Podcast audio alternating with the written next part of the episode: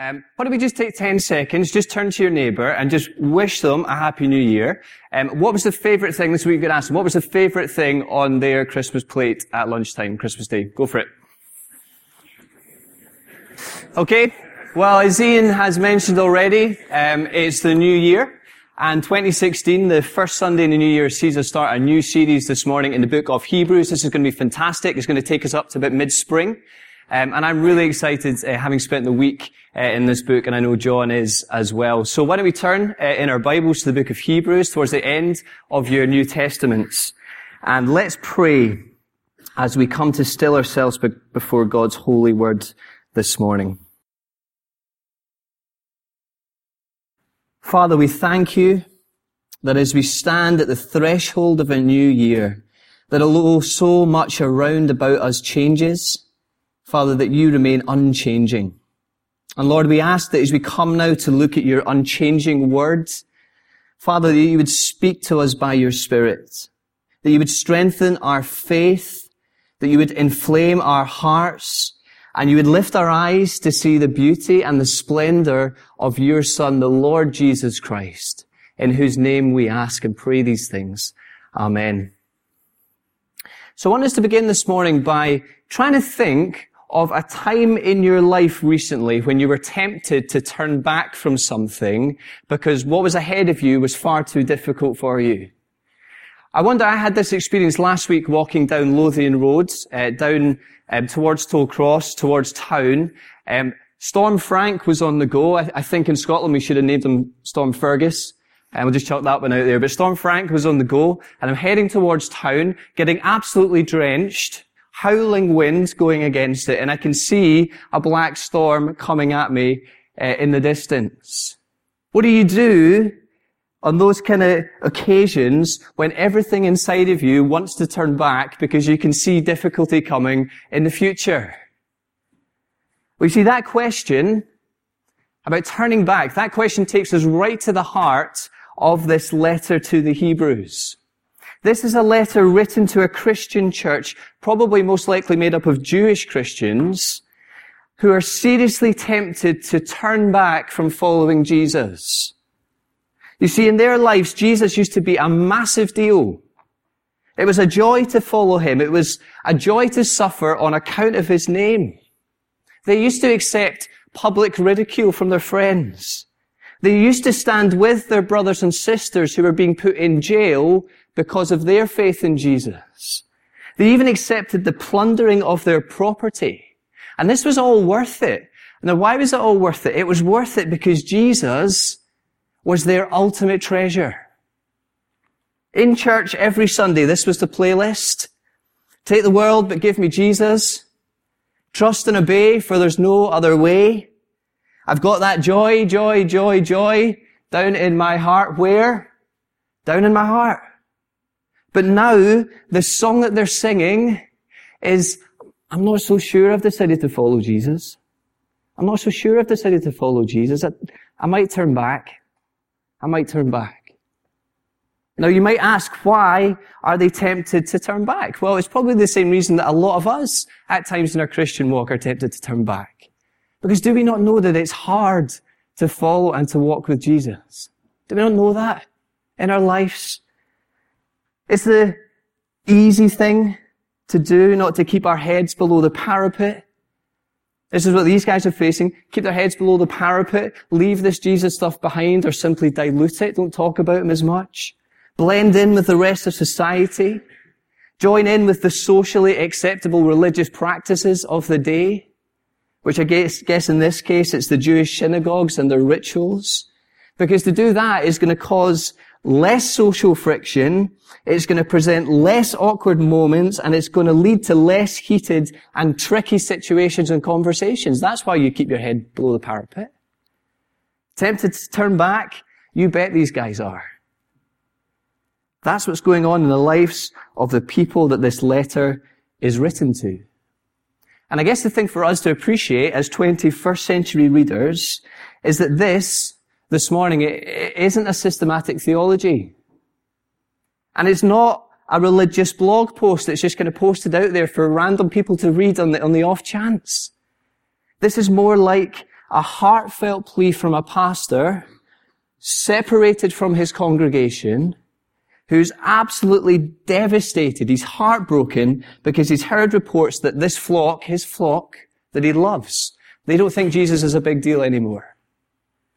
And they are beginning to become fascinated with other things, other things that were never designed to take the center stage.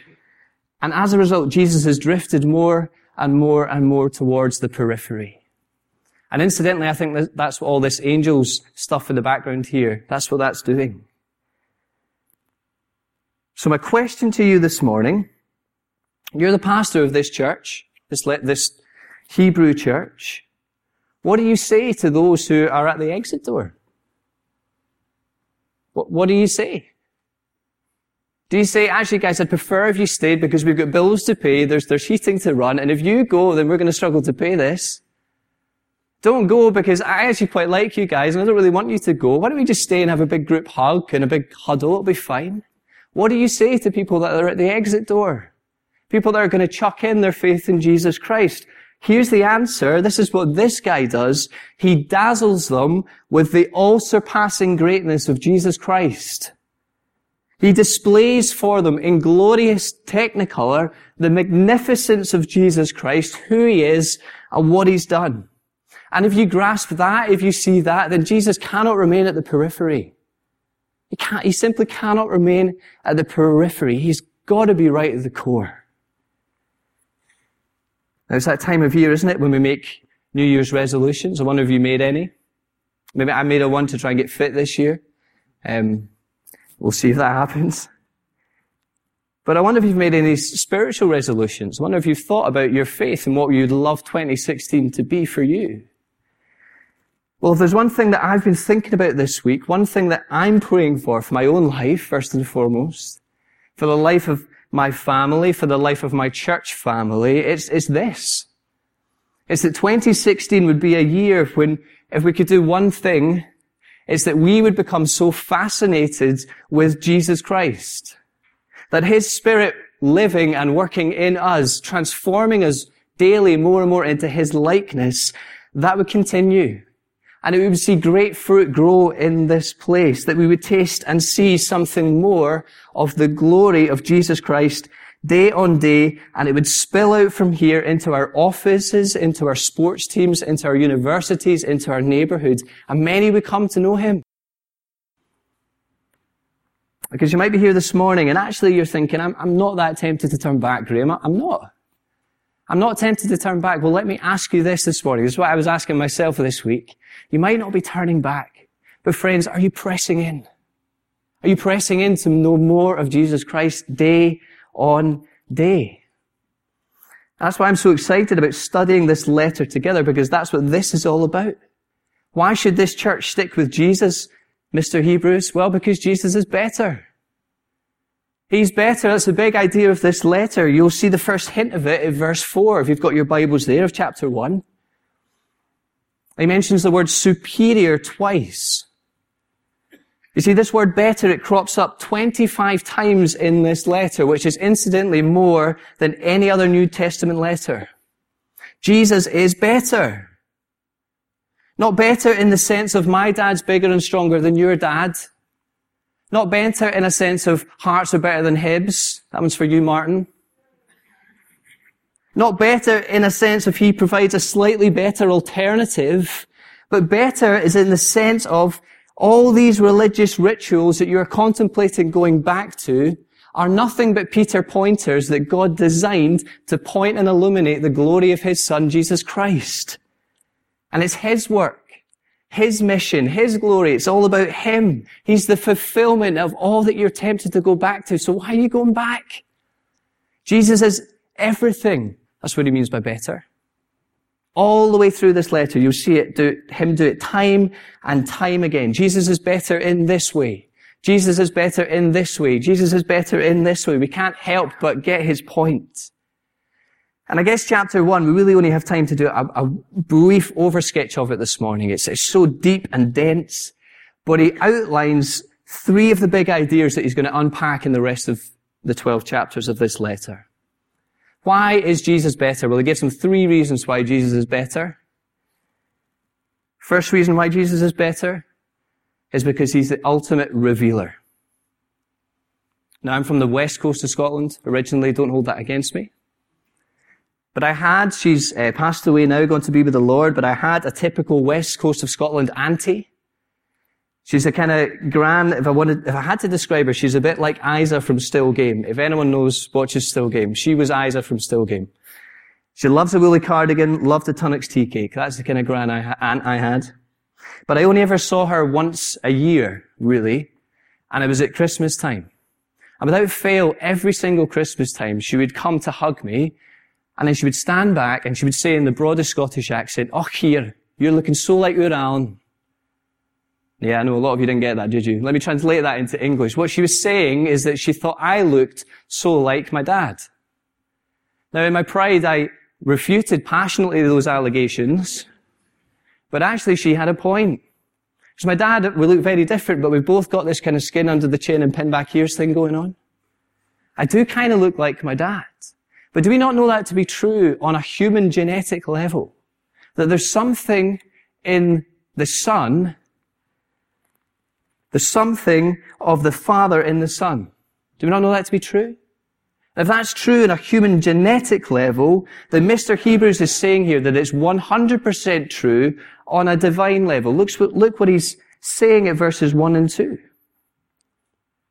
In the past, God spoke to us, spoke to our ancestors rather, through the prophets at many times and in various ways.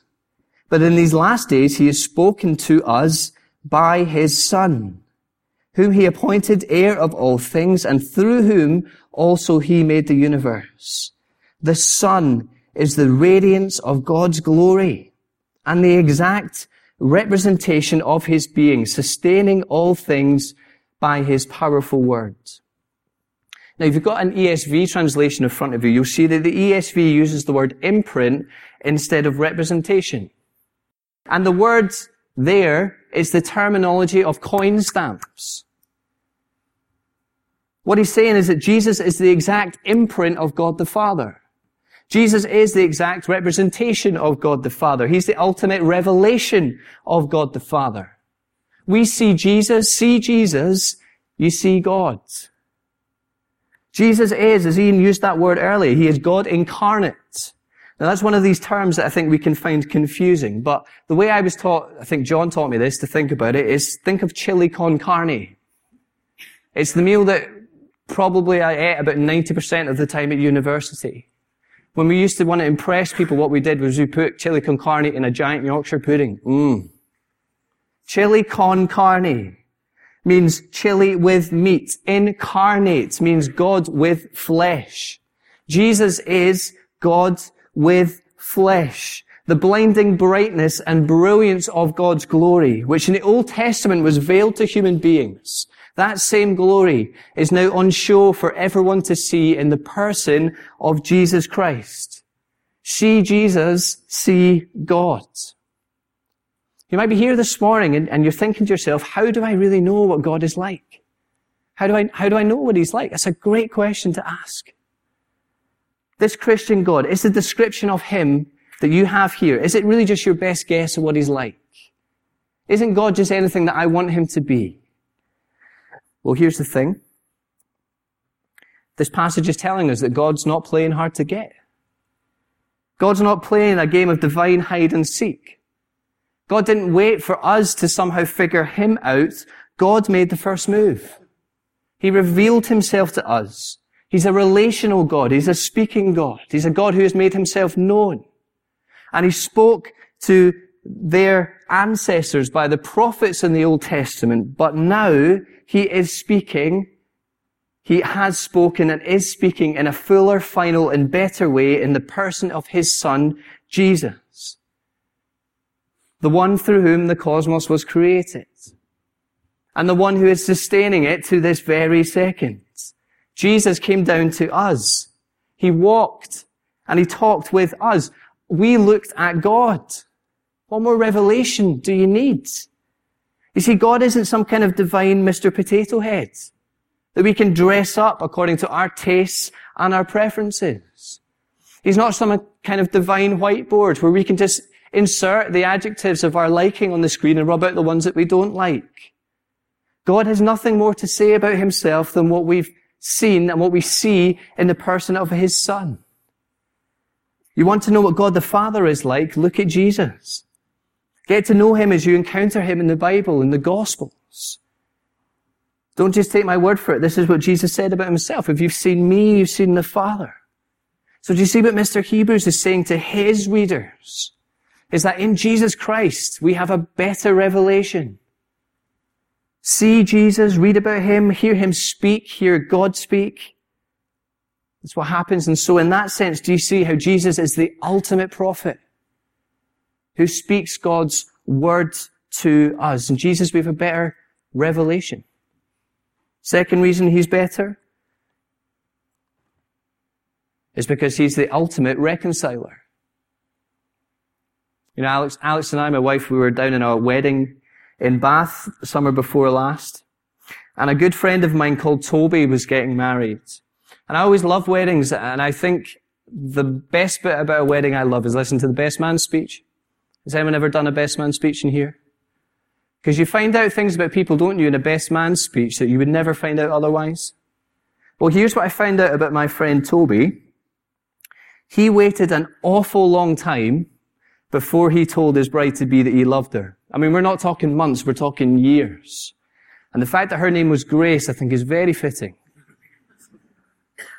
But the first time, I asked him about this, why did you wait so long? But he said this, the first time that I wanted Grace to hear me tell me, t- me tell her that I loved her, I wanted the very next words out of my mouth to be what? What do you think?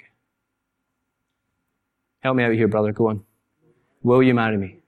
Even I thought that was cute.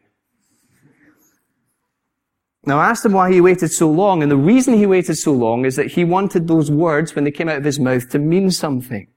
When he said, I love you for the first time, he wanted it not to be based on butterfly feelings, but he wanted to be able to follow through his words with a commitment. Now, before we go crowning him the new Mr. Darcy, let me burst his bubble. That wasn't an original thought of his. You see, I opened the wedding order of service and inside, in amongst the prink, pitty, prink, pretty pink ribbon and glittery red hearts was printed this. This is love. Not that we loved God, but that He loved us and sent His Son as an atoning sacrifice for our sins. This Jesus, God in the beginning, God in the flesh, He didn't come down just to talk niceties.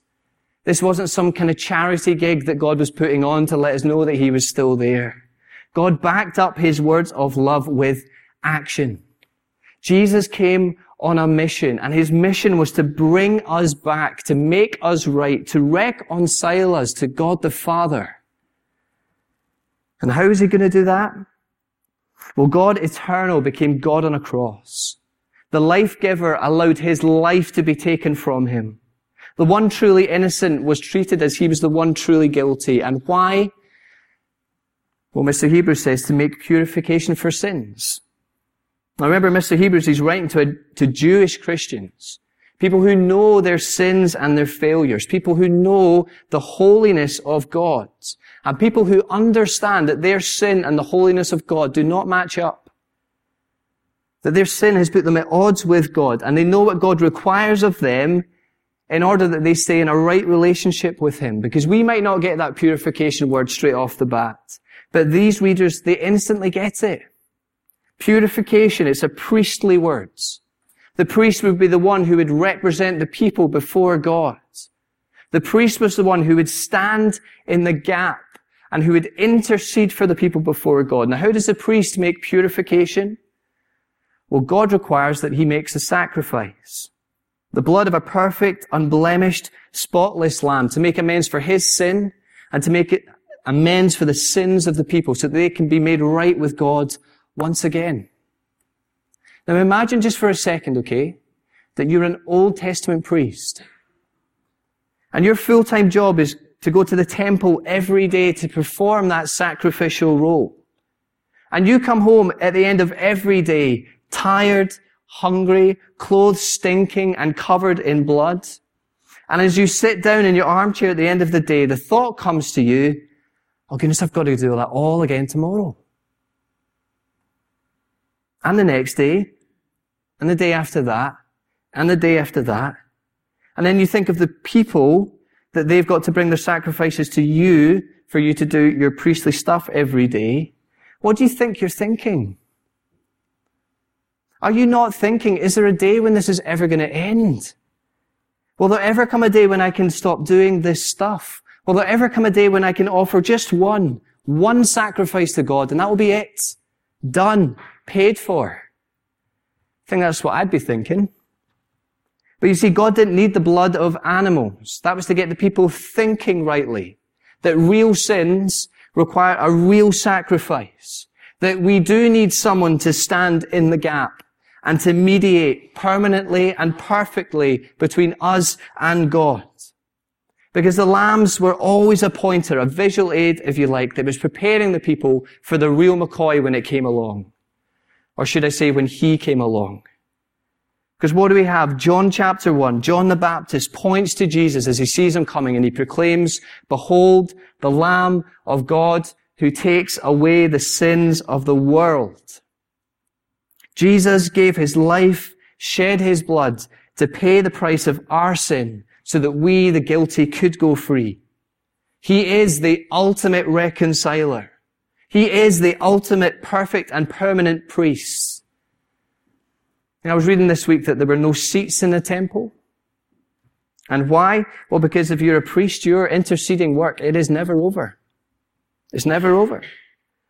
Well, did you notice as you look at the passage, what does Mr. Hebrews tell us where Jesus is sitting? He sat down. He sat down. Now, why is he sitting down? Because his work is finished. It's done. Do you see what he's trying to get them to understand? That in Jesus, they've got something far greater, far better. Something that works and is superior in every single way. So don't go back to the old religious system where you have to offer imperfect sacrifices all the time. Don't go back to Shadowland. But trust in the one who those sacrifices were always pointing to. Trust in the once and for all complete sacrifice of Jesus Christ. See what he's saying? That Jesus is the better reconciler. And so in that sense, he's the ultimate priest. Third reason why Jesus is better is because he's the ultimate ruler. See verses four and five. What does he write? So he became as much superior to the angels as the name he has inherited is superior to theirs. For to which of the angels did God ever say, you are my son? Today I have become your father. Or again, I will be his father and he will be my son. You see, one of the biggest conundrums in the Old Testament, as you read it through, the, the conundrum is, where is God's king going to come from? Where is this perfect king who will lead God's people into God's presence? Fact, I, I can make a pretty good case that that is a big strapline for the Old Testament history. Where is this king coming from? Is this the promised king? No, he's not the promised king. Is this guy the promised king? No, he's not the promised king. Where is this long awaited king? Where is he coming from? We'll see at verse 5. Mr. Hebrews, he quotes from two passages. Firstly, he quotes from Psalm 2. What does that Psalm tell us? Well, that Psalm tells us that God will set his king in place. And that king will be untouchable. He will rule and reign as God's chosen king. He will triumph over his enemies. He will reign in righteousness for God's people. And he will be to God as a son. And as well as Psalm 2, really quickly, there's a quotation there from 2 Samuel 7. Now there, David is Israel's king. And the tabernacle has come to rest in Jerusalem. So we have God's king, God's presence in God's city. And David, you can imagine, he's ecstatic at this. He exclaims, God, I want to build a house for you. I want to build a house for you. What does God say in return? He says, no, David, you're not going to build a house for me. I'm going to build a house for you. Not a physical house, but a dynasty, a kingdom. And one will arise after you, a son, a king, who will take this kingdom, and the kingdom will last forever. And he will be a permanent king, ruling and leading God's people. And he will sit eternally on the throne. And so do you see that as Mr. Hebrews, as he brings those two quotations together, what is he saying? He's saying that Jesus is that promised king. You're not still awaiting him. He's here. And this king, he didn't stay dead. He conquered death and he sits victoriously. Where does he sit? He sits at God's right hand. It's the Old Testament image of power, of superiority, of ultimate achievement. That's where Jesus is now. He's at the right hand of God the Father. And the name he has inherited, the rank, the, the status, the, the fame, the title, what we were singing earlier, isn't it? Jesus, the name above all names. That name is superior to every name. And what does God say of this king? Well, as we close, look at verse 8. But about the Son, he says, Your throne, O God, will last forever and ever. A scepter of justice will be the scepter of your kingdom. You have loved righteousness and hated wickedness. Therefore, God, your God, has set you above your companions by anointing you with the oil of joy. So he was saying Jesus is the better ruler. And in that sense, he's the ultimate king. He's the ultimate prophet. He's the ultimate priest. He's the ultimate king. He's better in every way. I was telling you at the start, I was walking down Lothian Road last week with Storm Frank in front of me. Do you know what kept me going? In amongst my, my drenched coats was the fact that I had a, a voucher for a free coffee in my pocket. And I proceeded to walk into Starbucks and order the most expensive thing in the menu. And £4.10 later, I was sitting there drinking my coffee. But I valued the thing in my pocket. That's what kept me going. Now it's a stupid example, isn't it? But how much more should we keep going because of the all superior value of Jesus Christ? It's the lesson to this generation. It's the lesson and the appeal to our generation. Do you see what he's saying? That Jesus is better. In Jesus Christ, you possess something. You, you have someone infinitely more valuable, more glorious, far better than any would-be pretender. So understand that Jesus is better. Become captivated by Him. Put Him back at the center of your lives. And whatever you do, whatever you do, don't turn back. Let's pray as we finish.